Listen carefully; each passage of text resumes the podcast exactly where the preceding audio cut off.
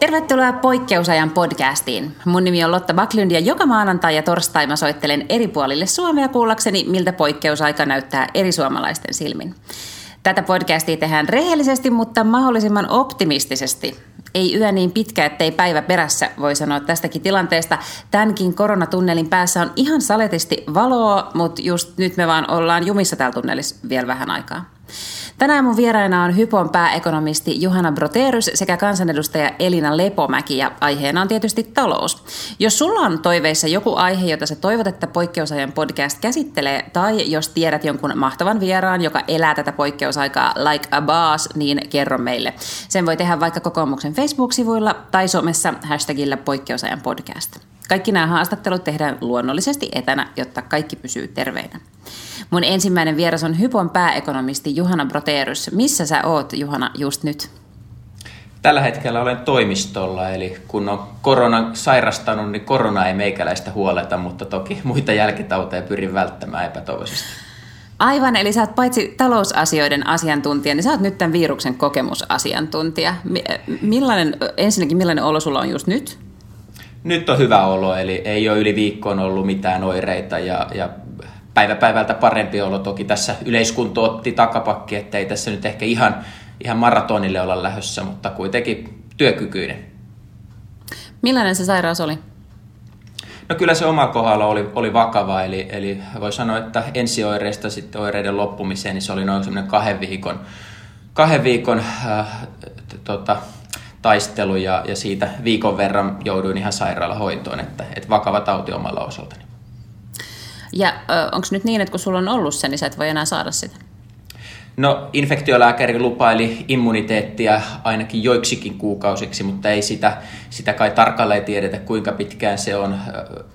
Ja, ja voi olla, että se on pidempikin kestoinen se immuniteetti, mutta ainakin nyt hetken aikaa en voi saada enkä voi tartuttaa koronaa, eli, eli koronan kestäviä ollaan. Okei, eli sä oot kohta ainoa tyyppi, joka painelee tuolla joka paikassa menemään. Mahtavaa. No, no kyllä meitä, meitä alkaa olla, olla toipuneita koko ajan enemmän ja enemmän, että, että vaikka tietysti näitä kuolilukuja mediassa eniten, eniten sanotaan, niin suurin osa tokihan tästä parantuu, että sillä tavalla voi olla rohkaiseva. Minkälaisia positiivisia yllätyksiä sä oot löytänyt tästä poikkeusajasta? No kyllä mä sanoisin, että ne on enimmäkseen negatiivisia tämä nykytilanne niin kuin ihan kauttaaltaan, mutta, mutta toki sitten tuntuu, että ehkä niin semmoinen ihmisten auttavaisuus, varsinkin tietysti omalla kohdalla, niin kun sairastetaan, niin sai todella paljon rohkaisevia viestejä ja moni kyseli, että voiko käydä kaupassa ja jättää ruokakassin oven ulkopuolelle ja tällä tavalla, että kyllä tuntuu, että sillä tavalla tuo ihmisistä parhaimpia puolia esiin. Ollaan samassa veneessä tämän taudin kohdalla. Tämä talous on nyt siis suurilta osin pysähtynyt ja kokonaiskuva on nyt tällä hetkellä tietysti vähän kolkko, että monet yritykset on ilmoittanut lomautuksista ja YT-neuvotteluista ja yrityksiä uhkaa monta jopa konkurssia. Henkilökohtaisella tasollahan tämä on tietysti ihan täsmälleen sama asia, eli äh, rahaa ei tule sisään, mutta kulut juoksee samalla tavalla kuin ennenkin. Ja tietysti suurimmalla osalla meistä se yksittäinen suurin kulu aina kuukaudessa on yleensä asuntolaina. Kuinka paljon teille tulee yhteydenottoja nyt, jonka, jonka pääasiassa on huoli siitä kyvystä pystyy maksamaan sitä omaa asuntolainaa? Kyllä näitä, näitä ilmoituksia ja kyselyitä tulee, että tietysti kun lomautuksia on, on tehty, niin, niin se on aika semmoinen ymmärrettävä paikka ja, ja, ja se on hyvä olla pankkiin mieluummin etukäteen yhteydessä kuin jälkikäteen, silloin kaikki, kaikki haasteet on aina, aina suurempia ja kyllä näitä lyhennysvapaa pyyntöjä tulee ja niihin sitten pankit, pankit käsittelee niitä sen ihan normaaliprosessin kautta, että tämä lyhennysvapaahan on nimenomaan tämmöinen kriisiajan keino ja, ja sillä tavalla tämän tyyppiseen tilanteeseen soveltuukin. No, millaisia mahdollisuuksia on saada sellaisia lyhennysvapaita? Kyllä se tyypillisesti löytyy, löytyy siitä pankkiasiakkaan kanssa yhteisymmärrys, varsinkin kun ollaan nimenomaan ajoissa liikenteessä. Eli, eli kyllä pankitkin ymmärtää tämän tilanteen, että tässä on, ollaan poikkeustilanteessa ja jos tämmöinen lomautus on, niin, niin lähtökohtaisesti ajatellaan, että se on, se on sitten tämmöinen väliaikainen tilanne.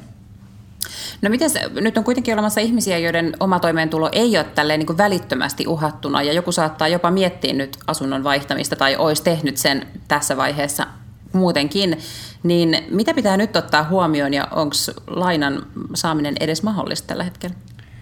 No, jos lähtee tästä jälkimmäisestä, niin, niin lainaa kyllä saa oman kodin ostamiseen, mutta kyllä tämmöisessä kriisitilanteessa aina käy niin, että se rahoitus ehtyy siinä kaikista riskisimmässä päässä.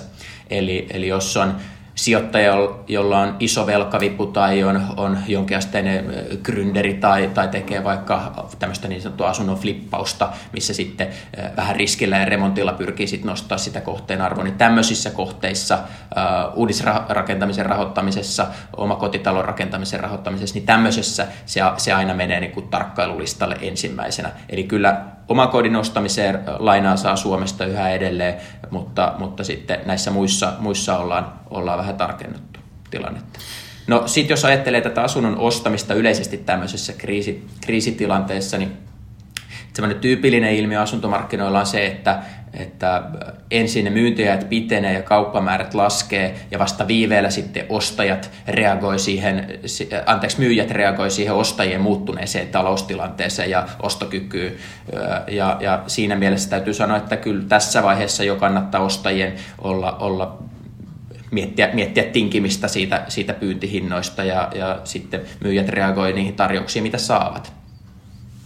No seisooko meillä myös kaikki asuntotuotanto tällä hetkellä? Ainakin Helsinki kasvaa hirveätä vauhtia, täällä pitäisi niin koko ajan panna pystyyn lisää taloja. No asuntotuotanto ei samassa määrin pysähdy, varsinkin jos me ajatellaan tämmöisiä isoja kerrostalohankkeita, missä on isoja, isoja rakennusyhtiöitä tekemässä, mutta kyllä sielläkin se rakennustahti ei, ole, ei ole ihan sama, samaa nopeutta ja vauhtia kuin se olisi normaalitilassa. Meillä on, on virolaisia rakennustyömiehiä siirtynyt, siirtynyt pois, jotka ei ole nyt sitten käytettävissä. Ja rakennustyömaillakin tämmöiset suojautumistoimet on, on epätavallisia, jotka tietysti sit hidastaa sitä normaalia, normaalia rakennustoimintaa, mutta ei se, ei se tämmöinen kerrostalon rakentaminen kaupungeissa pysähdy, ne mitkä on aloitettu. Se, missä sitten tapahtuu sitä taukoa, on, on, että uusia, kokonaan uusia hankkeita ei aloiteta. Mutta jos me ajatellaan, että kerrostalon rakentaminen Suomessa, niin se tyypillisesti siitä, kun se kuokka ensimmäisen kerran osuu maahan siihen, että sinne muuttaa ensimmäiset perheet, niin se on semmoinen 14 kuukautta. Et kyllä, kyllä siellä niin kuin vielä vuoden päivät uusia asuntoja valmistuu aika, aika, aika vahvaa tahtia, varsinkin näissä kasvukeskuksissa. No jos palataan taas tähän niin kuin henkilökohtaiselle tasolle, niin se mikä tietysti vaikuttaa valtavan paljon siihen omaan maksettavaan summaan on tietysti korko. Niin miten nyt tulee käymään asuntolainojen korkojen tai itse asiassa korkojen ylipäätään ja ehkä sitten just kun tämä akuutti kriisi helpottaa? No jos, jos tämä koron, mikä Suomessa on niin kahta osaa, toisaalta on se viitekorko, johon se asuntolaina on sidottu, ja sitten on se henkilökohtainen marginaali, mikä sitten riippuu aina asiakkaasta ja, ja pankista siitä neuvottelusta. Niin, niin nämä viitekorot, euriborit, niin tämmöinen kriisi, jos siitä jotain hopeareunusta hakee, niin, niin asuntovelalliselle on se, että nämä viitekorot tulee pysyä pohjalla vuosia. Eli, eli siltä osin ei ole, ei ole niin mitään semmoista erity, erityistä nousuuhkaa, eli, eli ne tulee pysymään siellä, siellä nollan tuntumassa vielä, vielä pitkään. No sitten puolestaan täällä marginaalipuolella, niin siellä, niin, niin kuin sanoin, niin voi näkyä tämmöistä levenemistä ja erityisesti tämmöisessä riskisessä päässä Eli, eli voi olla, että sitten isolla velkavivuilla toimivat asuntosijoittajat, niin näiden, näiden osalta sitten se, se rahoitus on, on vähän kitsaampaa näissä, näissä oloissa tai marginaalit nousee eri tasolle, missä ne on ollut tässä näinä muutamina hyvinä vuosina, mitä tässä on eletty. No miten sä arvioit, että miten kauan kestää ennen kuin talous ja toisaalta ihmiset pääsee tämän jälkeen jaloilleen? No se on keskeisesti kiinni siitä, että miten tämä koronavirus saadaan aisoihin, että, että jos tämä saadaan aisoihin ke- kesällä kesään mennessä, niin, niin sitten voidaan selvitä pienemmillä vaurioilla, mutta jos, jos meillä on vielä kesän jälkeenkin poikkeustoimet päällä, niin, niin sitten kyllä se tulee aiheuttaa erittäin vakavia seurauksia talouteen. Siitä ei moni pienyrittäjä pääse yli, ei, ei heillä ole semmoisia useiden kuukausia puskureita, joilla selvitä toimitilavuokrista ja, ja vakuutuksista ja kaikista kiinteistä menoista. Että vaikka olisi, olisi kaikki koko henkilökunnankin lomauttanut ja, ja itsensä pistänyt omaa palkkaa leikannut, niin, niin kyllä, kyllä siinä tulee konkursseja, tulee työttömyyttä. Ja, ja sitten tietysti se, mitä pitää vähän pelätä, on se, että muuttuvatko kuluttajat tämän kriisin jälkeen ainakin hetkeksi vähän varovaisemmiksi, eli, eli uskalletaanko kuluttaa enää samalla tavalla, käydäänkö ravintoloissa, kahviloissa, tapahtumissa, kulttuuritilaisuuksissa samaan tapaan kuin aikaisemmin. Kyllä varmasti käydään jossain määrin, mutta jos se leikkautuu puoleen, niin, niin kyllä siitä tulee aika, aika iso, iso isku tälläkin tavalla, eli, eli se kuluttajien mieltymyksen tunteminen, niin se on, se on, se on tietysti ihan keskiössä. Kiitoksia Juhana. Tämä oli todella valaisevaa. Kiitos. Ja hyviä vointeja. Kyllä, koko ajan parempaa päin. Mun toinen vieras tänään on kokoomuksen kansanedustaja Elina Lepomäki. Ennen kuin hänestä tuli kansanedustaja, hän on työskennellyt talouden parissa muun muassa rahoitusalan johtotehtävissä. Missä sä oot, Elina, tällä hetkellä? No mä oon itse asiassa tällä hetkellä tota, ää, Landella ihan, ihan tota kotioloissa. Täällä ollaan oltu eristyksissä nyt se aika, kun on pitänyt olla ja täältä käsin käyn sitten eduskunnassa silloin, kun, silloin, kun asiaa sinne on. Ja onhan tämä varsin poikkeuksellista kaikin puolin. Eli millaista sun korona-arki on? No arki on semmoista, että itse asiassa tulee herättyä aika aikaisin, että saa vähän aikaa tehdä rauhassa hommia ja, ja tota, sitten käynnistellään aamiaisen jälkeen lasten kotikoulut ja siihen onneksi on tullut semmoinen hyvä rytmi ja tota, niillä on, niillä on tota, tällaiset sähköiset mahdollisuudet osallistua tehtävien tekoon ja olla kavereiden kanssa yhteydessä, niin, niin tota, musta tuntuu, että se menee nyt oikein, oikeinkin hyvin. Täytyy koputtaa puuta, mutta aina välillä tietysti pitää hypätä siihen. Se on vähän hankalaa, kun on näissä kokouksissa, nyt kun kaikki on tietysti siirtynyt etäkokouksiin, niin sitten välillä pitää käydä vähän auttamassa jonkun läksyn tekemisessä, mutta itse asiassa on aika jännää. Musta tuntuu, että tästä otetaan aika iso digiloikka monella, monella sektorilla tämän jälkeen. Mä luulen myös sääli, että tarvittiin globaali pandemia siihen, että ihmiset ymmärtää, että pystyy tekemään aika tehokkaasti töitä muistakin paikoista kuin sieltä ihan officelta. Oletko kokenut mitään muuta. muita positiivisia yllätyksiä tässä poikkeusajassa? No, mutta se on hyvä, että sä kysyt näitä positiivisia asioita, koska kyllähän tämä nyt helposti on sellainen tilanne, että tämä vetää mielen mustaksi ja, ja miettii asioita niin kuin lähinnä näiden ongelmien kautta. Kyllä mä uskon, että, että tässä sit lopulta on, on aika paljon hyvääkin, että tosiaan nämä niin kuin digitoimet, mutta mä uskoisin, että ehkä semmoinen niin turha kokoustaminen ja liikkuminenkin niin kuin saattaa, saattaa jäädä veke.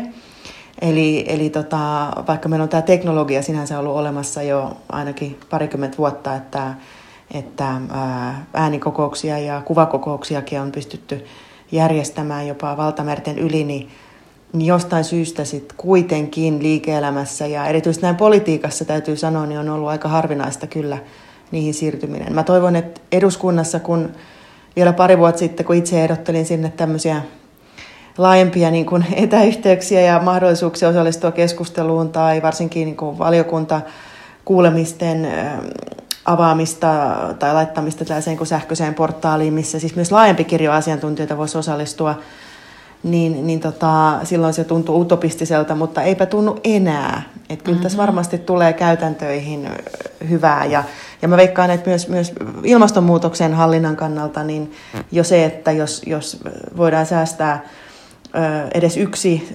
työmatkaliikennepäivä viikossa tai yksi kokouslento Brysseliin niin, niin tota, tai minne hyvänsä, niin, niin tota, kyllähän siinä tulee aika valtavat vaikutukset sitten kauttaaltaan. Joo, mä, mun vanha työnantaja oli siis suuri amerikkalainen yritys ja siellä oli maan tapa tai tämmöinen niin firman tapa oli se, että piti aina nähdä henkilökohtaisesti, joten mäkin aivan massiivisesti matkustelin sellaisia aamulla Tukholma ja illalla pois tai Osloon tai Lontooseen tai jonnekin ja tuntuu todella kaukaiselta tällä hetkellä ja mä oon ihan varma, että noista luovutaan. Pakkohan niistä on.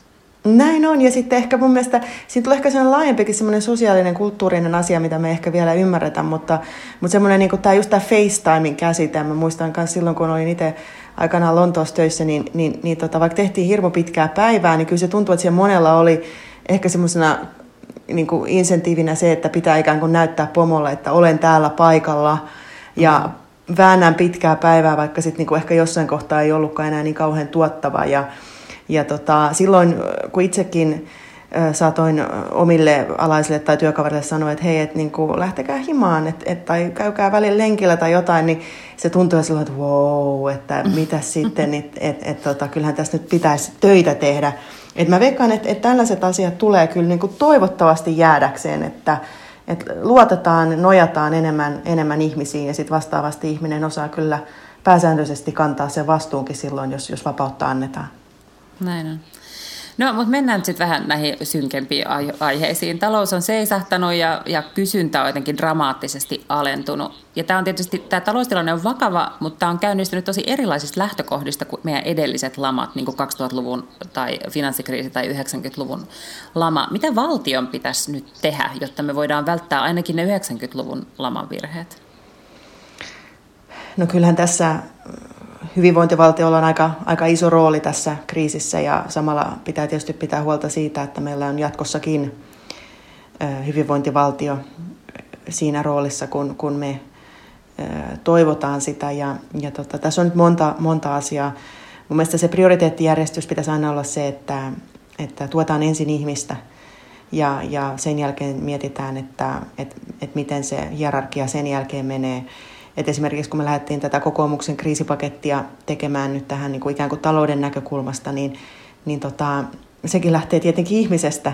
Meidän ensimmäinen ehdotus oli se, että, että mahdollistetaan sosiaaliturva laajasti kaikille, myös ihmisille, jotka ovat toimineet freelancerina tai yksinyrittäjänä tai pienyrittäjänä tai minä hyvänsä yrittäjänä, että sisäistetään vihdoin ja viimein semmoinen tosiasia, että, että ihmisillä voi olla monta roolia päällekkäin ja, ja jossain kohtaa voi tulla tilanne, että yksi tai useampi näistä rooleista romahtaa, jolloin sosiaaliturvan tarve saattaa olla akuutti, mutta äh, ilman, että, että joudutaan tällaiseen niin kuin suuren byrokratia, äh, sanotaan muurin läpi taistelemaan tai myöskään todistelemaan jatkuvasti, että sitä tuen tarvetta on, niin, niin myönnettäisiin mieluummin suoremmin ihmisille niin kuin tällainen perusturva, jonka päälle voi sitten pyörittää siinä määrin, kun on mahdollista esimerkiksi liiketoimintaa. Ja, ja tällainen ajatteluhan tässä nyt selkeästi hallituksessakin onneksi, onneksi tota, sai, sai pohjaa ja, ja nyt odotellaan tällä viikolla sieltä tätä yrittäjäturvaesitystä ja mä toivon, että sen pohjalta voidaan, voidaan jatkaa sitten, kun tämä akuutti kriisi tästä laukee, niin, niin tota laajempaakin sosiaaliturvareformia tähän maahan, joka, joka tulee tarpeeseen. No tämän lisäksi me ollaan tietysti esitetty hyvin valtavia toimia sille, että, että miten yritykset pystyvät nytten jatkamaan tässä kriisissä ja sen jälkeen. Ja vaikka niin kuin joku saattaa huudella, että eihän tässä nyt miten voidaan valtiotukea kaivata, niin, niin on asioita, joita, joita me koetaan, että ei ole niin kuin normaalin yrittäjäriskin piirissä. Ja, ja tämä pandemia kuuluu semmoiseen kategoriaan. Ja sitten on tietenkin tilanteita, jossa julkinen valta suoraan menee kieltojen tielle, että esimerkiksi nyt kielletään ravintoloiden aukiolo, tai se, että ihmiset käy siellä, tietysti kotiinkuljetukset ja noudot on, on edelleenkin sitten mahdollisia siltä osin kuin on, niin, niin, tuota, niin silloin on tietysti selvää, että jo perustuslain mukaan, että jos mennään näin vakaviin kieltoihin, siis jotka koskee toisaalta elinkeinovapautta ja, ja omaisuuden suojaa, niin silloin on itsestään selvää, että julkisen vallan pitää, pitää myös näitä tappioita korvata yrityksille. Ja, ja me ollaan itse asiassa ensimmäinen paketti julkaistu jo reilu pari viikkoa sitten ja, ja nyt päivitettiin viime viikolla uusi toimenpidelista ja siellä on hyvin kattava paketti erilaisia helpotuksia yrityksille ja viime kädessä siinäkin on taustalla se, että, että miten mahdollistetaan se, että mahdollisimman moni yritys voi työllistää jopa tämän kriisin aikana ja erityisesti sen jälkeen, koska ihmisistähän tässä pidetään huolta. Uskotko että tämä pandemia tulee muuttaa suhtautumista valtion rooliin taloudessa, koska nythän kuitenkin näyttää siltä, että nämä seuraukset on aika kauaskantoiset, niin valtion on varmaan niin jotenkin osittain sörkittävä taloutta vielä niin aika pitkänkin aikaa. No joo, no siis mä taas, äh, no joo ja ei. Et, et siis, äh, sitten kun esimerkiksi liikkumisrajoitukset on ohi ja, ja tällainen akuutti kriisivaihe on ohi, niin, niin on selvää, että, että se talouden toimeliaisuus ei, ei käynnisty niin kuin yhden yön aikana uudelleen. Mutta siltä osin, kun terveet yritykset on pystytty säilyttämään hengissä ja ihmiset hengissä, niin, niin tota, kyllähän se sitten siitä aika nopeasti lähtee. Et en näe, että siinä mitään niin pysyvää niin kuin tavallaan yritystukea varsinkaan pitäisi olla. Se, mitä me ollaan ehdotettu tässä kohtaa, on se, että, että valtio voisi lähteä myös niin kuin ankkuriomistajaksi joihinkin vaikka kasvuyrityksiin siten, että, että tehtäisiin osakeantaja tai, tai ähm, jopa tällaisia niin vaihtovelkakirjatyyppisiä liikkeeseen laskuja, missä julkinen valta voisi olla yhtenä yhtenä omistajana vaikka sanotaan kolmannekseen asti ja loppu, loppusijoitus tulisi sitten yksityiseltä sektorilta, jolloin, jolloin ensinnäkin se raha kanavoituu sellaisille yrityksille, jotka yksityinenkin sektori katsoo järkeviksi yhtiöiksi, mutta sitten toisaalta siinä olisi se valtion niin kuin ikään kuin vahva ankkuriomistus mukana, joka antaisi sitten sijoittajille tukijalkaa ja, ja tämmöisistä voisi sitten jollain aikavälillä valtio pyrkiä eroon ja hyvällä tuurilla niistä voitaisiin tehdä vähän voittoakin.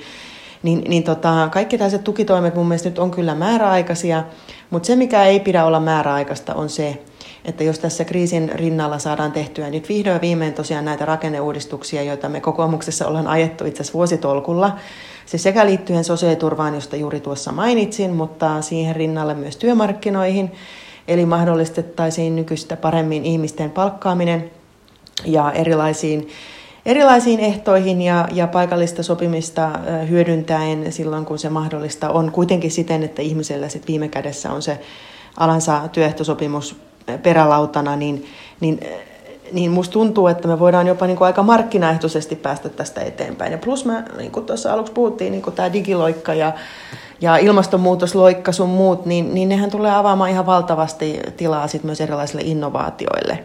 Et, et, et mä en koe, että tästä tulee mikään sellainen pysyvä tilanne, että valtio on ikään kuin, tai mennään tällaiseen niin suunnitelmatalouteen, jossa valtio vielä viidenkin vuoden päästä valikoi, mitä yrityksiä se tukee, vaan pikemminkin mä näkisin, että nyt hoidetaan nämä kriisin akuutit seuraukset ja sitten valtio voi vetäytyä siihen rooliin, mikä sille kuuluu, eli nimenomaan tukemaan ihmisiä, eikä niinkään yrityksiä tai toimialoja tai alueita tai niin, ja näin päin pois. Aivan. No sä sanoit, että ensi, tai niin varmasti onkin, että ensisijainen tavoite nyt on tietysti pelastaa henkiä ja maksimoida terveys, mutta ää, pitäisikö nyt jo kuitenkin miettiä vähän konkreettisemmin niitä askeleita, että millä sitten tämän koronan laannuttua päästään rakentamaan uutta nousua ja onko sun mielestä tavallaan tarpeeksi efforttia jo käynnissä sen eteen? No vielä ei varmaankaan, tai jos me puhutaan hallituksesta, niin ymmärsin, että he ovat nytten, oli se sitten presidentti Niinistön tota, ehdotuksesta tai sitten muista syistä niin perustaneet tällaiseen uudelleen rakennusta, jälleenrakennusryhmän. Ja tota, sille toki kaikki tuki.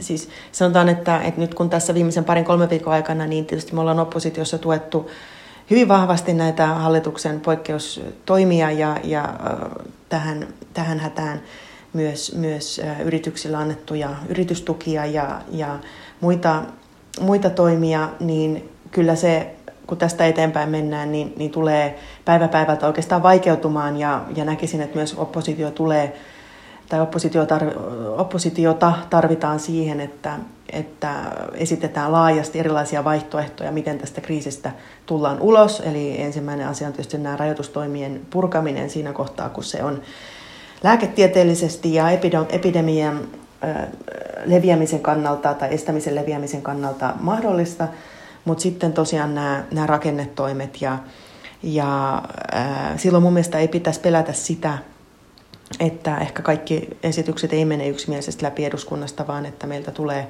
meiltä tulee ehdotuksia ja, ja tietysti toivotaan, että hallitus niitä ottaisi jo valmisteluvaiheessa huomioon. Mutta tässä tuli muutamia jo mainittua, että, että kyllä mä näkisin, että sosiaaliturva ja työmarkkinat, mutta myös veroratkaisut tulee olemaan hyvin anteeksi, avainasemassa tästä eteenpäin.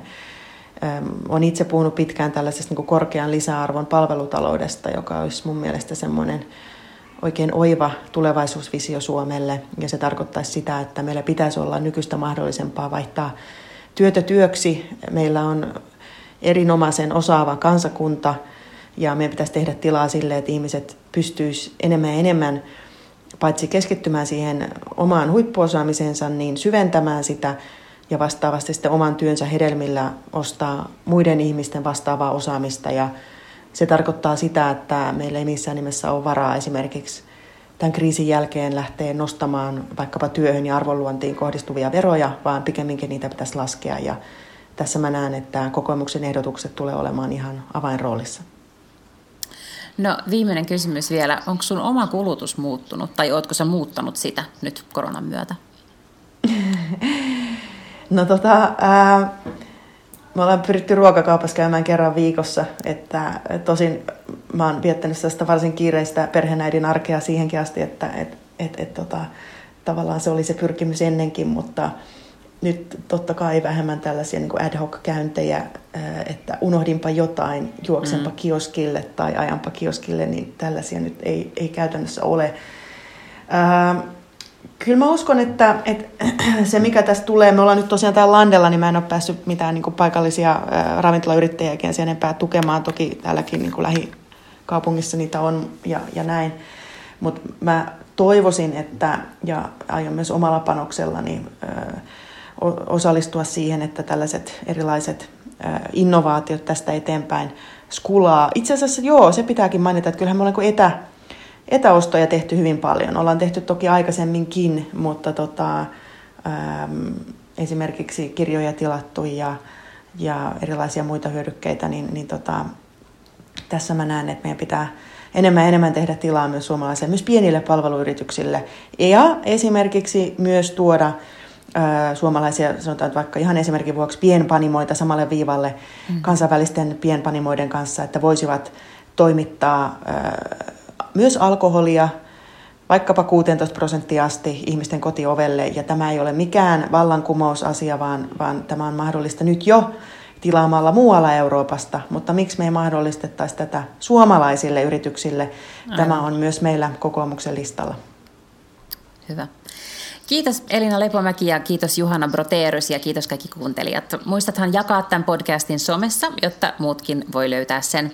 Jos poikkeusaika on vaikuttanut esimerkiksi sun asuntolaina-ajatuksiin, niin mä haluan mielellään kuulla niistä. Voit käydä kertomassa niistä kokoomuksen Facebook-sivuilla tai vaikka Twitterissä hashtagillä poikkeusajan podcast. Seuraava jakso poikkeusajan podcastia ilmestyy maanantaina. Oothan mukana myös silloin. Moikka!